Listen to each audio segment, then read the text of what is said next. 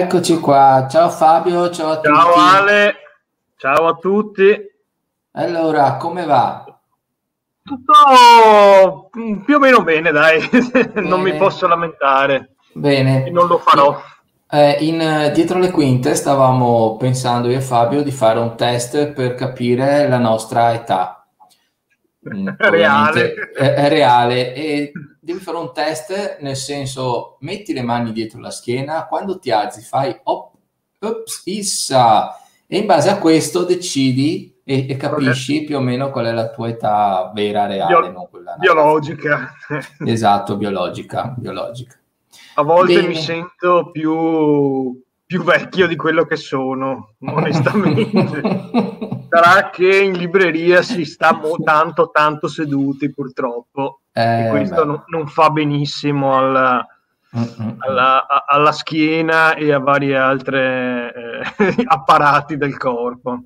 Eh, diciamo che questo è un periodo in cui la maggior parte delle persone ha dovuto limitare di molto la- la- i, i propri movimenti, quindi Eh un po' di acciacchi, diciamo che... sì, sì, beh, ti dico mio padre che ha una sciatalgia, però da, da- da tantissimo tempo, chiaramente in questo periodo gli è, gli è peggiorata perché Mm. prima si muoveva, faceva qualche passeggiata, andava anche a vedere, che ne so, mostre in altri posti, veniva anche qua a Padova a trovarmi, ma Certo, è un modo anche per eh, distrarsi, fare movimento, mettere in moto sì, l'energia, anche facendo una piccola passeggiata, no? no, vabbè, ma la Mm. passeggiata può essere una delle meditazioni più efficaci, la passeggiata senza meta può essere una delle meditazioni più efficaci sì, sì, sì, sì. in assoluto, nel senso che il movimento e la liberazione della, della mente da... eh, ecco il gatto. Tu non hai idea, tu non hai Ogni, idea. ogni volta che inizio a parlare... È rimasto buono, è rimasta buona fino adesso. Adesso è andata dietro la TV. Ce l'ho un metro e mi sta facendo.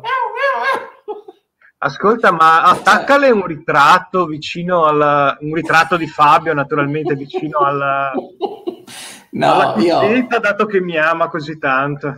ma, ma no, io le- mh, metterò uno schermo dove metto in loop le tue Ah, dirette. anche le nostre conversazioni in loop in eterno. Guarda che pazzesco, eh. Cioè, eh, adesso, ma perché? Ma cosa c'è? Ma vuoi anche tu intervenire? Beh, in effetti è in tema, perché i gatti sono in tema con eh, il tema di Ah, oggi. Eh, sì, beh, tantissimi autori, eh, nelle, tanti- tantissimi autori eh, di horror, di fantascienza, li hanno, li hanno considerati come dei veri e propri eh, medium tra, tra i due mondi. Eh sì. Non solo Lovecraft, ma Ecco qua il medium. Eccolo qua. Sta attento.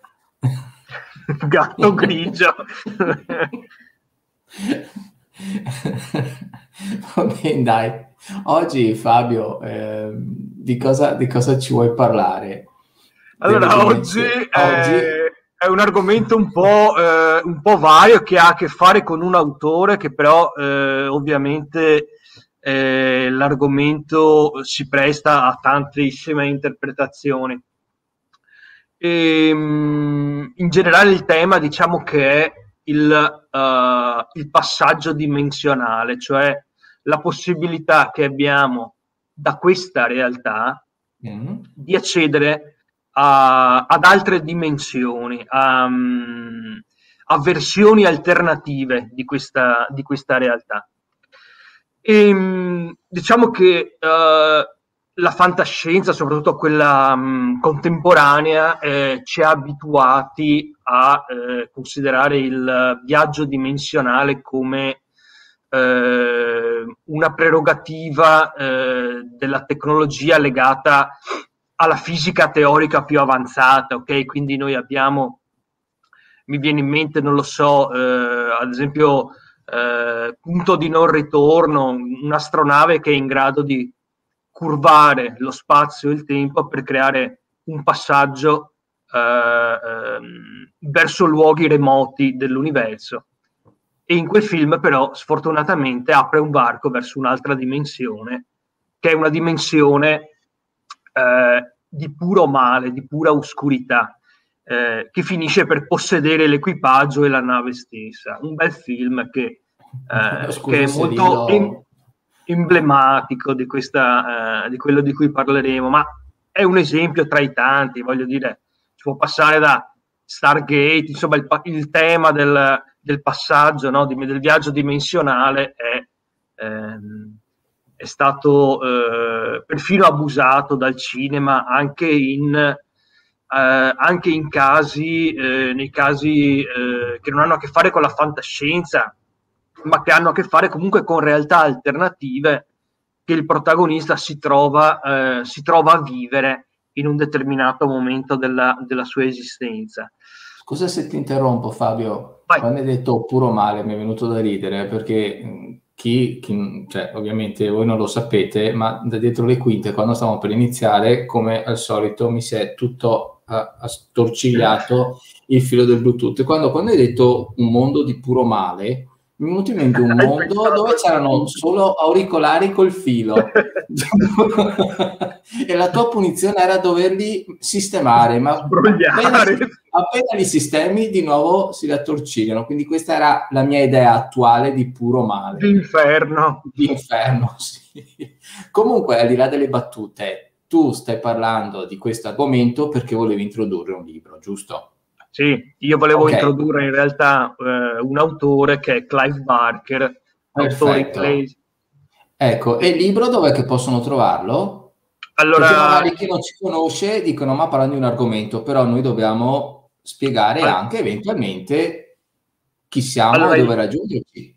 I libri, I libri, di Clive Barker, eh, qui siamo in, uh, in tema di letteratura horror fo- fondamentalmente o comunque fantascientifica nella, nella, seconda parte della sua produzione.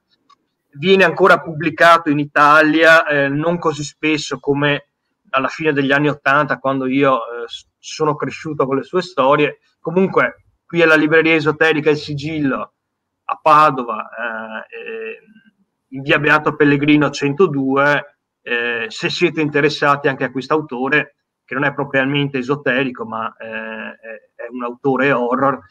Eh, io vedrò se, eh, se, riesco a procurarvi anche, anche, i suoi testi, anche se sono eh, magari fuori catalogo, okay? alcuni dei quali, alcuni sfortunatamente non vengono più pubblicati in Italia e questo mi, eh, mi rende molto triste perché io sono cresciuto con questi libri e, e sono diventato questa cosa che vedete perché passavo il mio tempo a leggere i libri di sangue di, di Clive Barker. Comunque, libreria esoterica Il Sigillo, via Beato Pellegrino 102, C'è anche un libreria, sito.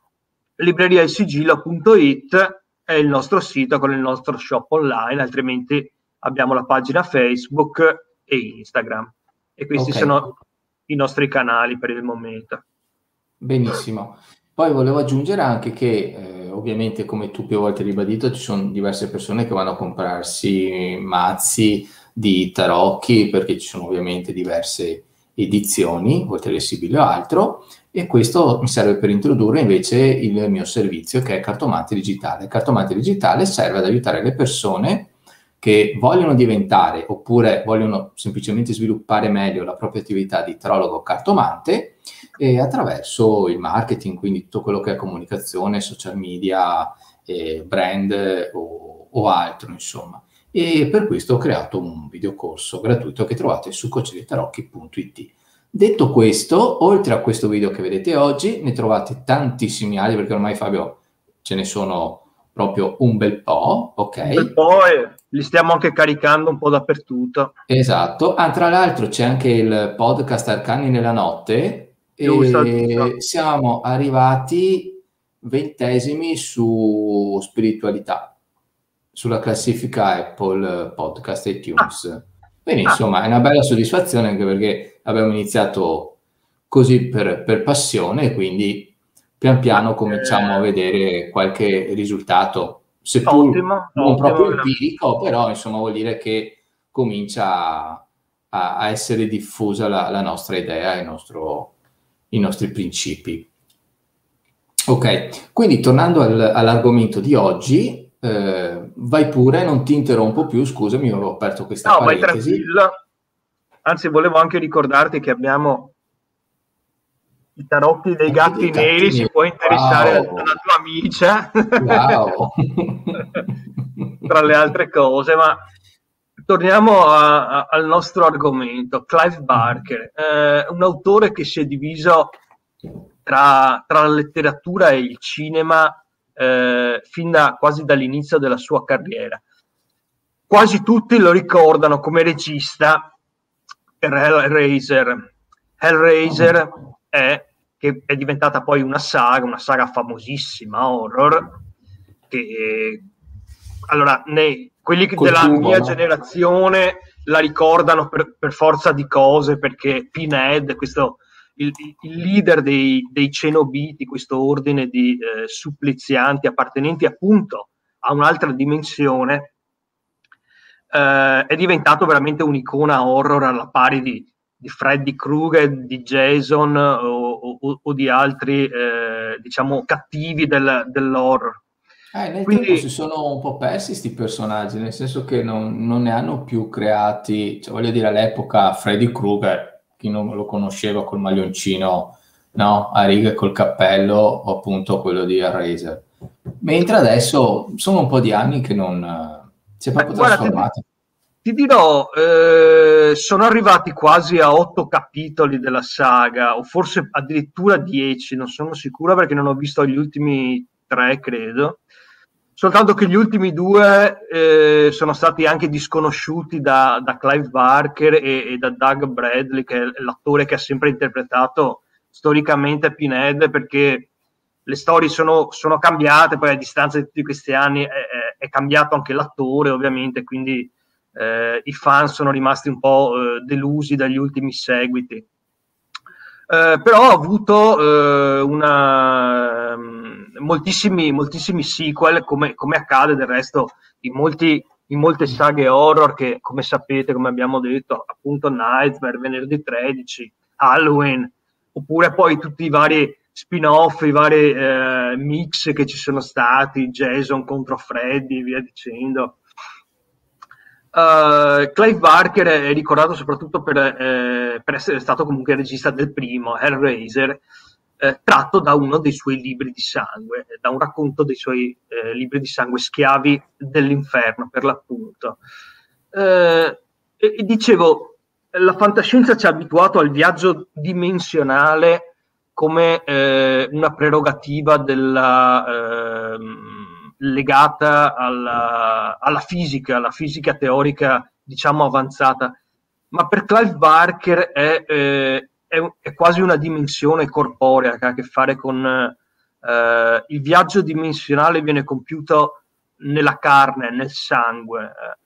La, la scatola dei, dei, cenobiti, questo, questo puzzle, questo eh, gioco che assomiglia a un, un cubo di Rubik, ehm, eh, che viene trovato soltanto da una persona che ha eh, un impellente desiderio di, di andare oltre la propria fisicità per provare dei piaceri ignoti, è il tramite per l'appunto con cui accede a un'altra dimensione, quella, eh, quella dei cenobiti, di questo ordine dedito al piacere e al dolore, per così dire.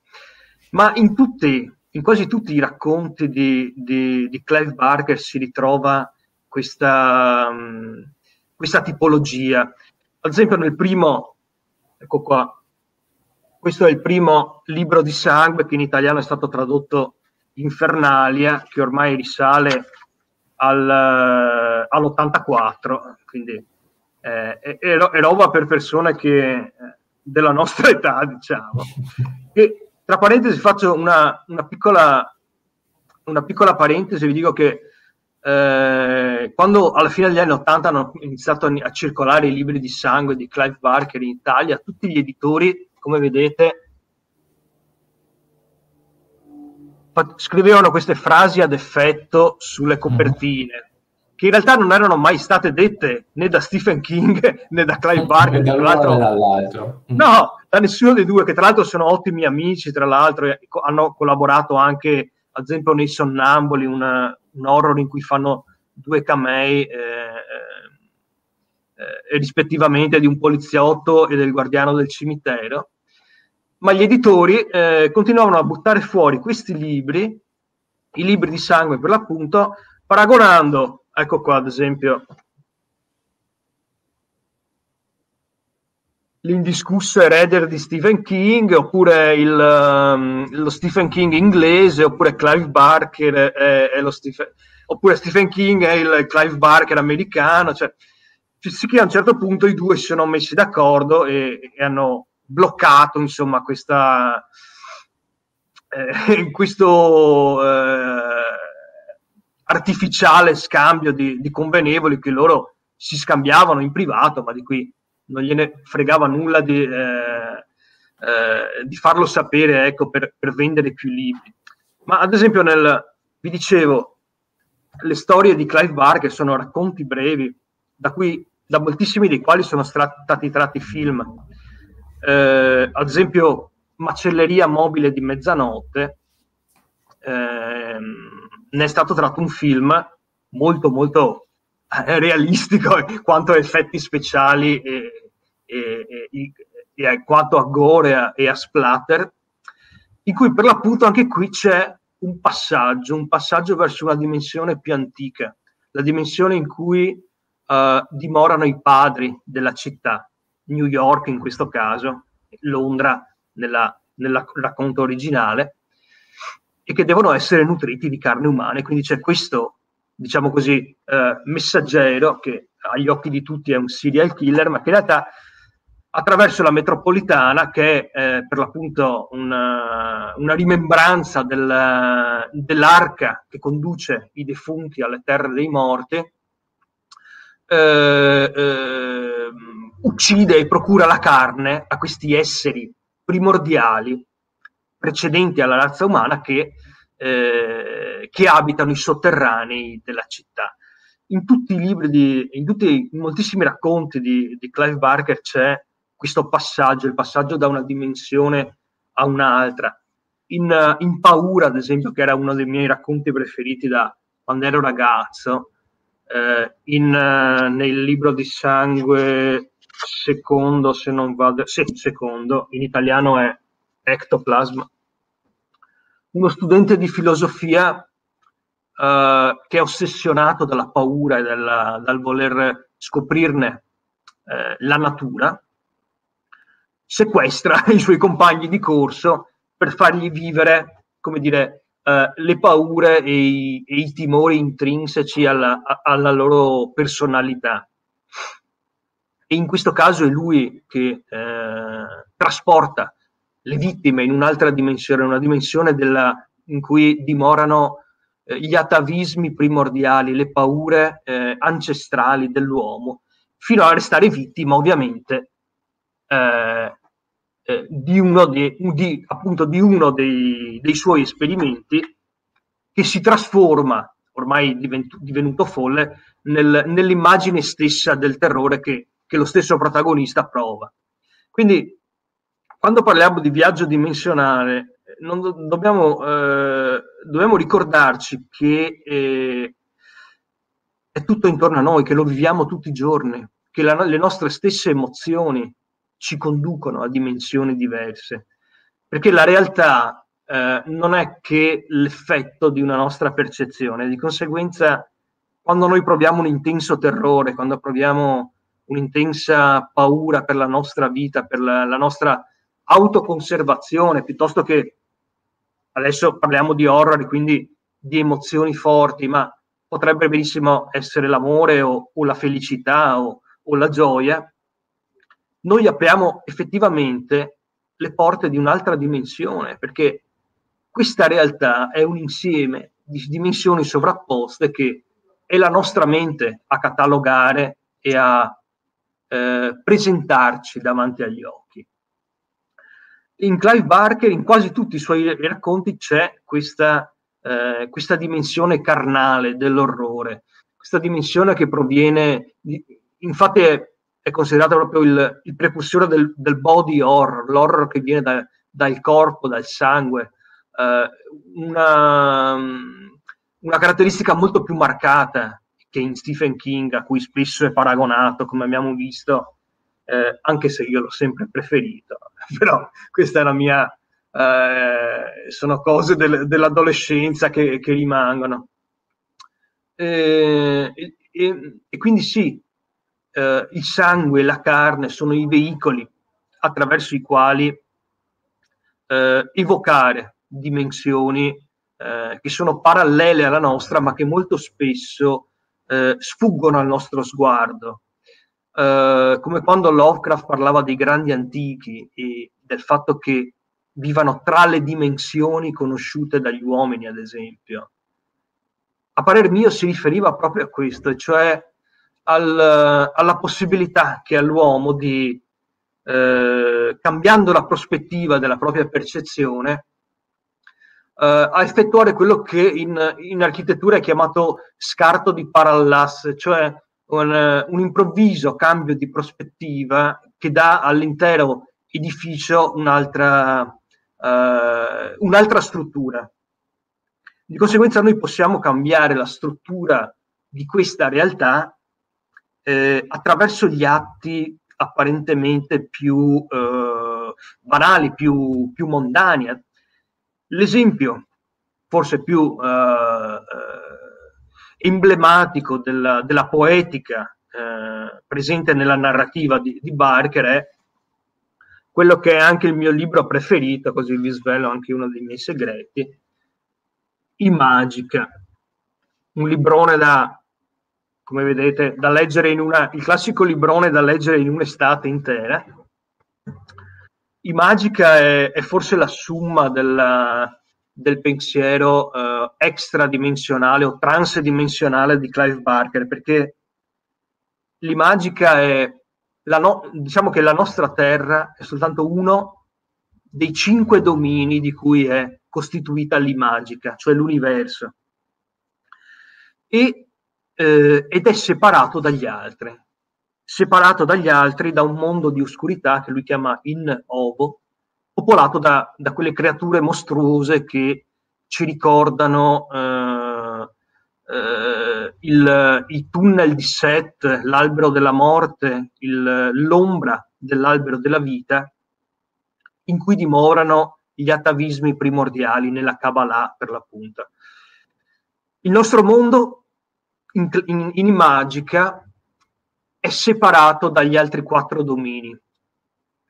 Però i, alcuni, alcune persone particolarmente dotate, particolarmente sensibili o che hanno ricevuto una, una certa chiamata eh, e, possono trovare le chiavi per eh, raggiungere queste altre dimensioni di, di cui è costituito eh, l'universo, anzi il multiverso in questo caso. E da notare che gli altri domini sono abitati da eh, ovviamente cre- creature, eh, creature, fantastiche eh, generate dalla, dalla, fantasia infinita del, eh, di Barker, ma, eh, ma, che hanno gli stessi vizi e le stesse virtù eh, del genere umano sostanzialmente. Ad esempio, i protagonisti a un certo punto penetrano in un, in un dominio in cui esistono, esistono governi, esistono province, eccetera, e che vive in un, sostanzialmente in una, in una sorta di medioevo preindustriale in cui quei pochi manufatti tecnologici che sono stati filtrati dalla terra vengono visti come eh, ehm, attrezzi fantastici da, da, esporre in fiera, eh, le automobili, i carri, via dicendo, eh, ma nonostante questo, gli, eh, i, gli abitanti dell'Imagica, eh, anche quando sono esseri veramente sovrannaturali, hanno le stesse caratteristiche, le stesse vizi, le stesse virtù del, degli esseri umani. Eh, nel caso di Magica c'è una particolare eh, combinazione di, ehm, di elementi che può aprire le porte delle altre dimensioni. E, e contrariamente agli altri romanzi in cui si, si è dedicato soprattutto all'horror corporale, eh, il, in cui le altre dimensioni venivano aperte dal dolore, dal terrore e dal sangue, in Imagica c'è veramente il senso di un viaggio dimensionale così come può essere eh, rappresentato dalla, dalla fantascienza eh, classica. L'imagica è un cerchio che deve essere riconciliato e ogni 200 anni c'è un riconciliatore, qualcuno che è designato a far sì che l'imagica, che la Terra torni a far parte dell'imagica e che riassorba quindi quel eh, mondo di oscurità che la separa dagli altri domini. E, mh, moltissimi profeti ci hanno, ci hanno, provato nel corso della storia, Buddha, Gesù Cristo, eh, eccetera, eccetera, di volta in volta fallendo. Molto spesso fallendo eh, negli anni eh, in cui hai dato il libro, quindi insomma, nei, nei primi anni 90, fallendo perché sulla Terra, dopo l'ultima fallita riconciliazione di tutte le dimensioni, si è venuta a creare una società segreta, la tabula rasa, che, il cui scopo è impedire agli uomini di utilizzare la magia, impedire agli uomini di accedere alle altre dimensioni. E io trovo che questo sia eh, veramente significativo e, ed estremamente reale, tra l'altro, perché le dimensioni cui possiamo accedere sostanzialmente sono già dentro di noi, ma infiniti, uh, infinite forze occulte ci impediscono di raggiungerle giorno dopo giorno. Fisiologicamente. Ecco, scusami, proprio per questo volevo farti una domanda, perché ci sono autori che vedono la, il passaggio attraverso varie dimensioni o viaggi nella, nello spazio esterno all'uomo, quindi attraverso degli strumenti, navicelle o altro. Mentre c'è tutta una narrativa che eh, la racconta come viaggio all'interno del sé, quindi attraverso la esatto. meditazione, attraverso il sogno esatto. o altro. Proprio e, così. Mm hai detto in due parole quello che io ho detto in mezz'ora, sostanzialmente. Quindi la prossima volta... Sì. allora, per chi vuole la versione volevo... lunga, ascolta, e poi c'è la versione... Allora, la prossima volta sto zitto, così in due parole. No, è quello che esattamente ah. volevo dire, cioè eh, è quello che si riscontra Uh, non lo so, in William Burroughs ad esempio, in altri autori del, della controcultura, cioè il viaggio dimensionale diventa interno all'uomo, vuoi per l'utilizzo di droghe che ampliano la coscienza fino al punto da permetterle di raggiungere queste dimensioni, vuoi attraverso tecniche per l'appunto meditative eh, o magiche, come nel caso di, di magica per l'appunto. Scusami, nell'esempio che hai fatto prima mi viene in mente la Vajasca l'ayahuasca, il viaggio, il viaggio sciamanico fatto con, con l'ayahuasca, con, con lo yagé, eh, è uno degli esempi più, più tipici. O Huxley con uh, le varie droghe che apre le varie L- porte. Mm. LSD, le mm. porte della mente, Axel di cui abbiamo parlato un paio di, di aperitivi fa, appunto. E, e, in, in, moltissimi, in moltissimi, non lo so, Baudelaire con il vino e l'oppio, oppure insomma, eh, praticamente qualunque, oppure la scrittura in sé, la scrittura in sé è, la, è una chiave per aprire altre dimensioni. Uh, pensiamo a Lovecraft che di certo eh, probabilmente non beveva nemmeno l'acqua minerale, ma eh, con la, soltanto con la sua uh, creatività, con la sua fantasia e con eh, la sua intuizione occulta era in grado di, di penetrare negli spazi in cui dimoravano queste entità. Di conseguenza eh, esistono per l'appunto due filoni, esistono due modi di viaggiare dimensionalmente. Uno è eh, extracorporalmente e uno è intracorporalmente, cioè attraverso all'interno della, della nostra mente. Tu prima hai citato il sogno ed è chiaramente una delle, eh, delle, delle chiavi principali per aprire quelli che Lovecraft chiamava i, i cancelli d'argento, cioè uh, un mondo interiore uh, a cui si può accedere attraverso il sogno e attraverso, ancora di più, attraverso le tecniche di onironautica, cioè di controllo del sogno. Perché nel momento in cui noi eh, prendiamo coscienza del fatto che stiamo sognando, a quel punto siamo in stato di sogno e di veglia contemporaneamente. Sì, sì, sogni lucidi. Il sogno lucido, che io pratico e di cui sto anche scrivendo, tra l'altro, eh, ma a suo tempo lo, lo, lo, lo diremo, e che apre delle possibilità praticamente infinite, che se poi vengono riversate nell'arte o anche soltanto nella vita quotidiana, possono veramente rendere eh, la nostra esistenza, eh, sublimarla, renderla, re- vivificarla, renderla viva.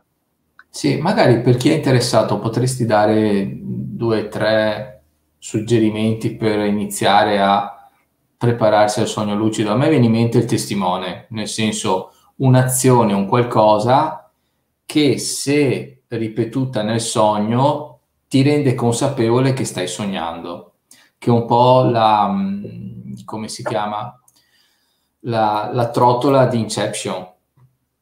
È vero, c'è, allora posso consigliarvi un, intanto un autore che è Charlie Morley, che ha scritto moltissimo sul sogno lucido dopo aver studiato le tecniche tibetane dello yoga del sogno, però eh, trasportandole qui in Occidente e quindi scrivendole in modo tale che noi occidentali potessimo eh, effettivamente applicarle. Il testimone, questo per quanto riguarda la letteratura, per quanto riguarda i trucchi che si mettono in atto durante eh, questi esercizi il testimone è effettivamente molto efficace. Eh, si tratta per l'appunto di trovare elementi ricorrenti da ricordare, perché è il ricordo a farci, eh, a introdurci all'onironautica. Il, il ricordo di particolari. Un altro, un, una, un'altra tecnica è quella di cercare di guardarsi le mani durante il sogno. Non è facile, ci vuole molto molto esercizio, ma per chi è interessato, eh, qui abbiamo una vasta selezione di titoli. Io personalmente registro i miei sogni da anni, per poi riutilizzarli mentre scrivo. E quindi eh, ho elaborato, o poi una persona elabora anche le, le proprie tecniche, per così dire. Io eh, ho una sorta di risveglio programmato durante la notte in cui eh, annoto quello che ho sognato fino a quel momento in modo da fissarlo nella memoria e poi torno a letto e cerco di utilizzare quel materiale che ho fissato nella memoria tornando nello stato di sogno iniziando a modificare alcuni dettagli. Io lo trovo molto efficace, però è vero che ci sono moltissime tecniche diverse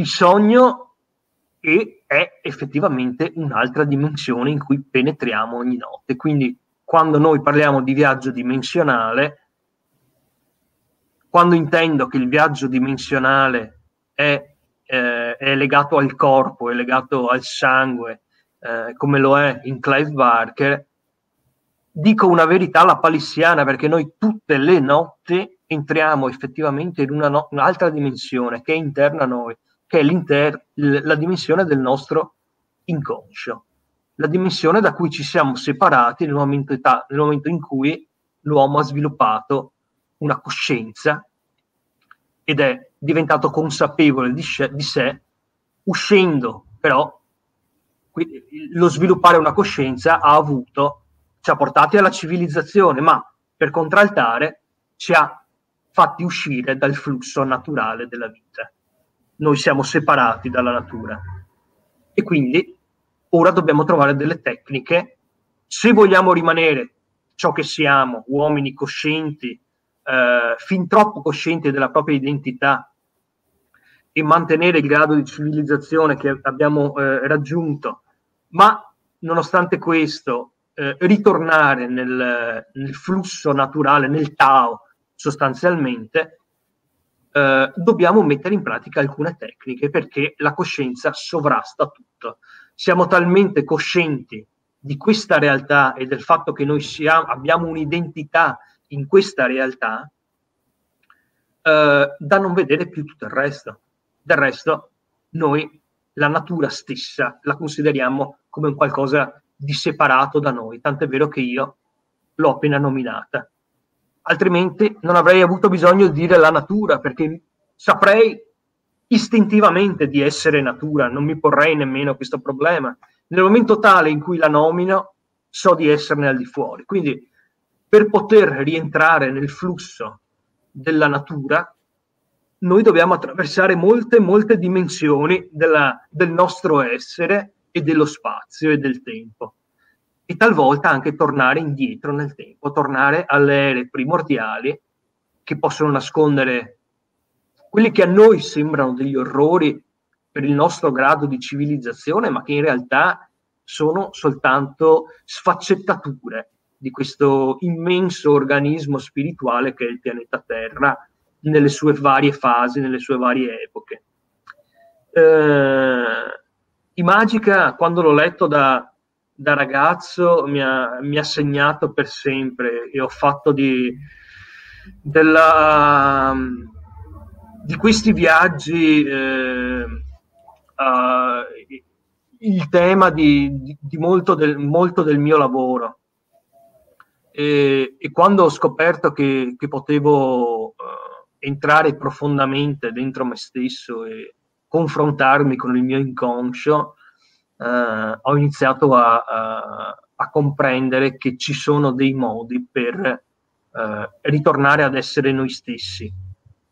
Nei limiti, eh, nei limiti che poi eh, ci impone il dover eh, rimetterci una maschera quando abbiamo, ritorniamo in questa società che funziona secondo leggi sostanzialmente, cioè che non hanno nulla a che fare con i, con i ritmi e con, eh, con le leggi, con le, con le, abitudini che ha la natura. Eh, però questa consapevolezza la, continuiamo a portarla con noi, nonostante eh, siamo costretti a, a, dover indossare una maschera per eh, proteggere le persone da, da quello che abbiamo dentro di tanto in tanto, perché potrebbe apparire mostruoso alle altre persone. Potrebbe apparire mostruoso anche a noi stessi, ma quando ci si abitua a lavorare e a vivere, eh, non soltanto eh, a livello cosciente, ma anche subconsciente e addirittura transcosciente, come accade durante le tecniche meditative più avanzate, eh, la paura c- stessa cessa, devo, di- devo, dire. E questo potranno anche confermarlo molti altri eh, psiconauti, per così dire, sia coloro che utilizzano eh, sostanze per farlo, sia quelli che si affidano soltanto a, ad altre tecniche. La paura cessa, e, ma eh, ci si rende conto che eh, non tutti gli uomini sono pronti ad avere eh, davanti una persona che è ritornata a, a, quegli strati ancestrali della propria psiche e quindi ci si deve, tra virgolette, nascondere eh, eh per effettuare le, anche le, le attività eh, più semplici della nostra quotidianità. Ecco.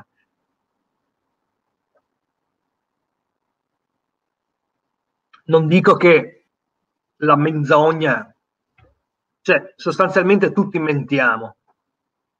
Quello che diciamo e facciamo non, siamo, non è quello che siamo, chiaramente. E per eh, intraprendere relazioni interpersonali siamo costretti a mentire a, volte anche a noi stessi. Ma eh, una volta che queste dimensioni occulte scaturiscono, eh, apriamo le porte di queste dimensioni occulte che sono dentro di noi e anche fuori di noi, eh, diventa sempre più complesso nasconderle nascondere quello che è fuoriuscito da, da queste dimensioni, da queste dimensioni oscure del nostro essere e dello spazio esterno. E, e quindi il, la persona che effettua il viaggio intrapsichico uh, si troverà molto probabilmente a disagio in tante situazioni, ma eh, diciamo che il gioco vale la candela, ecco. Eh, vale l'essere davvero consapevoli di quello che accade anche quando non c'è più una consapevolezza, un super io che eh, controlla eh, ciò che accade nella nostra mente e, e nel nostro corpo. Eh, questo avviene in letteratura costantemente quando un, autore scrive entra eh, quando un, un, vero autore scrive entra eh, eh, a, a, volte anche intuitivamente dentro eh, queste dimensioni occulte eh, io prendo l'esempio di Clive Barker che, perché mi sembra il più emblematico, ma, eh, ma anche il suo, quello che consideriamo il suo equivalente americano, Stephen King, ci ha, ci ha dato moltissimi esempi di, eh, di, dimensioni ancestrali che vengono alla luce eh, di tanto in tanto e eh, davanti a, a, ad alcuni peculiari individui che si trovano coinvolti eh, per l'appunto in, eh, in, questi movimenti atavici. Ecco.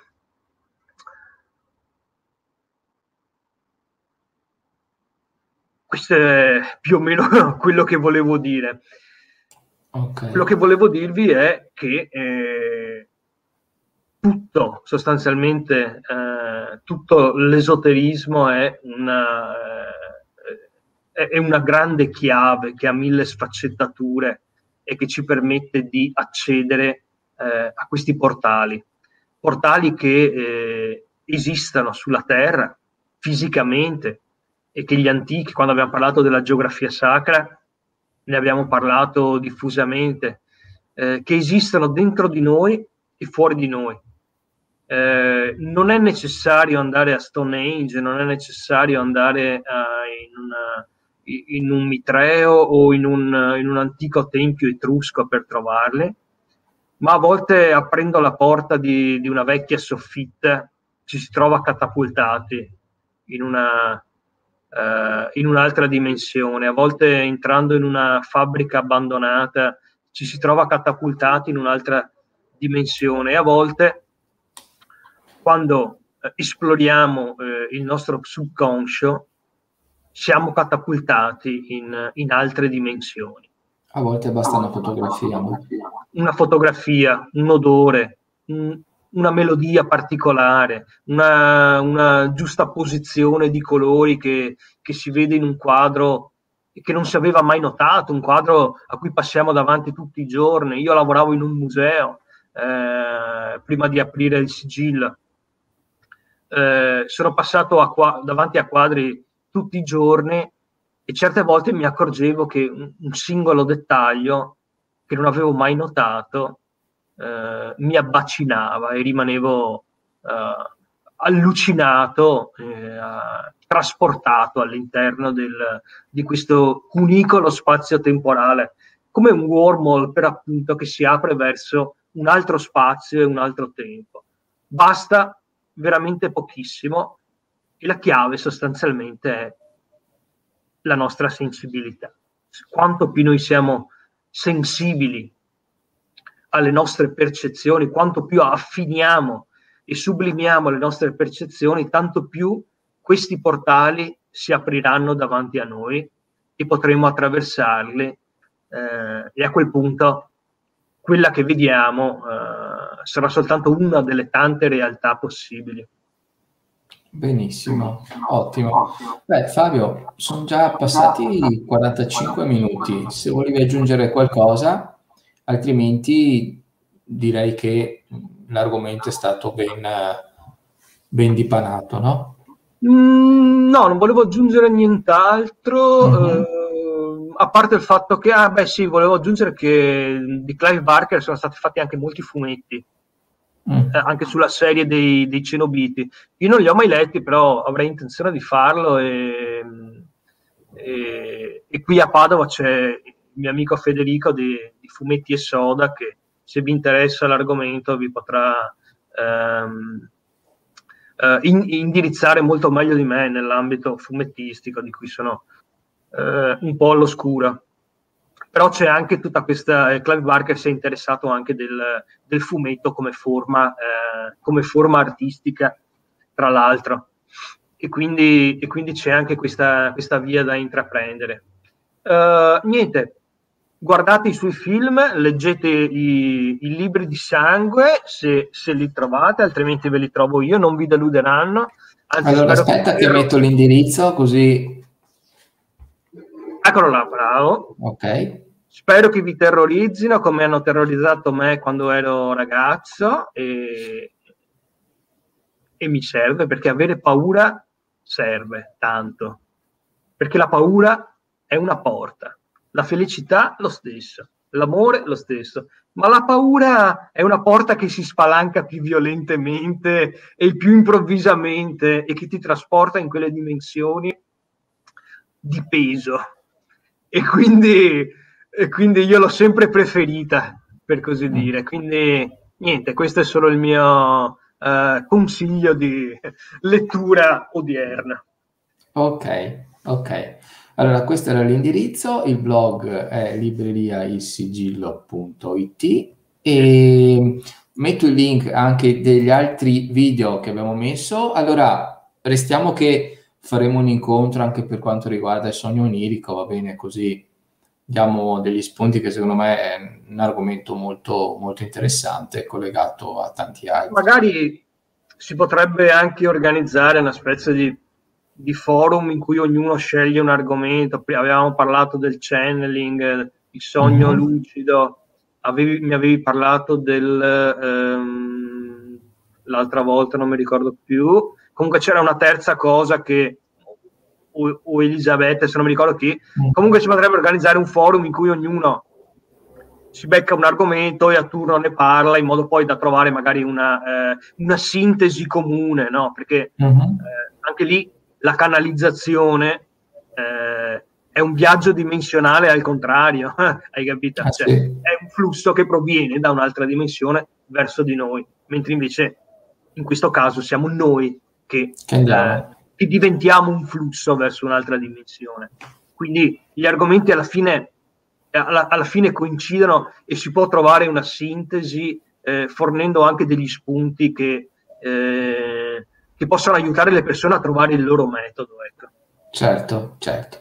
Benissimo, allora vedremo di organizzare il, il prima possibile. Per quel che mi riguarda, invece, se chi sta ascoltando o guardando il video vuole diventare terologo cartomante o semplicemente vuole migliorare la propria attività, ad esempio aumentando il numero dei propri clienti, va su coachdirettorche.it, trova un percorso gratuito, sono diversi video, che si chiama Cartomante Digitale, lì magari prende spunto per capire come eh, risolvere la sua problematica. Ok?